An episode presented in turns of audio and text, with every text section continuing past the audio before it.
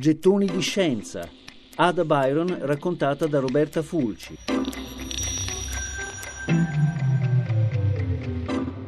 Quando Ada Byron era appena nata, sua madre Anne Isabel Milbank aveva di che preoccuparsi. Il suo matrimonio con Lord Byron si stava rivelando un autentico sfacelo.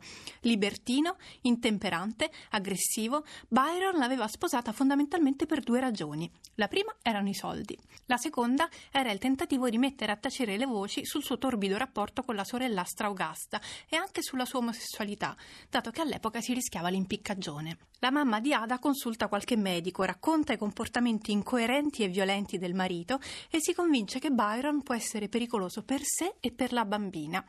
I due si separano quando Ada ha tre settimane e padre e figlia non si rivedranno più. Anne Isabel era una donna dalla ferrea disciplina.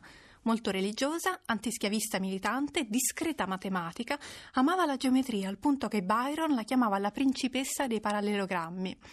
Ecco allora a che cosa fa appello la giovane madre in fuga dal marito poeta pazzo pericoloso per assicurarsi che sua figlia Ada non erediti la malattia mentale.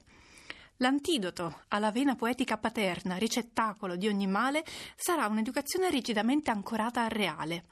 Ditele sempre la verità, si raccomanda la bambinaia di Ada quando la piccola ha solo tre anni.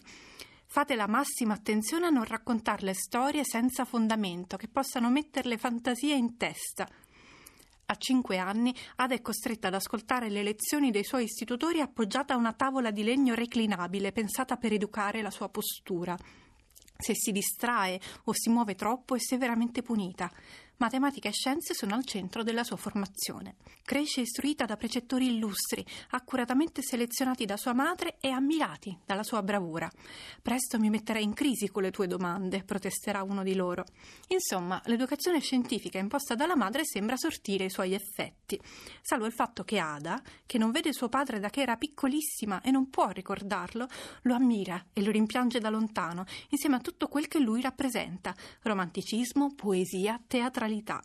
Quando viene a sapere che Lord Byron è morto nella guerra di indipendenza greca, ha nove anni e lo piange disperatamente. Per tutta l'infanzia, Ada, piena di ambizione, caricata come una molla dall'educazione repressiva ricevuta, si dibatte tra passione matematica e velleità poetiche.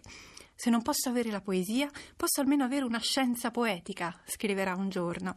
E quando sceglie la matematica fa le cose per bene. Sarò una matematica ancora più grande di quanto mio padre sia mai stato grande come poeta. A 13 anni si mette a progettare macchine volanti.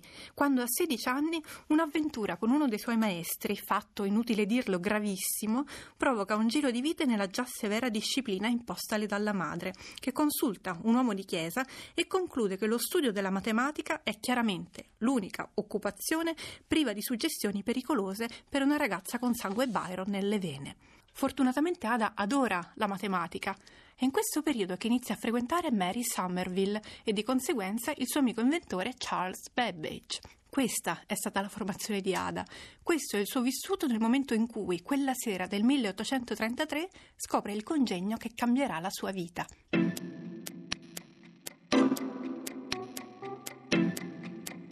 Gettoni di scienza. Ada Byron raccontata da Roberta Fulci.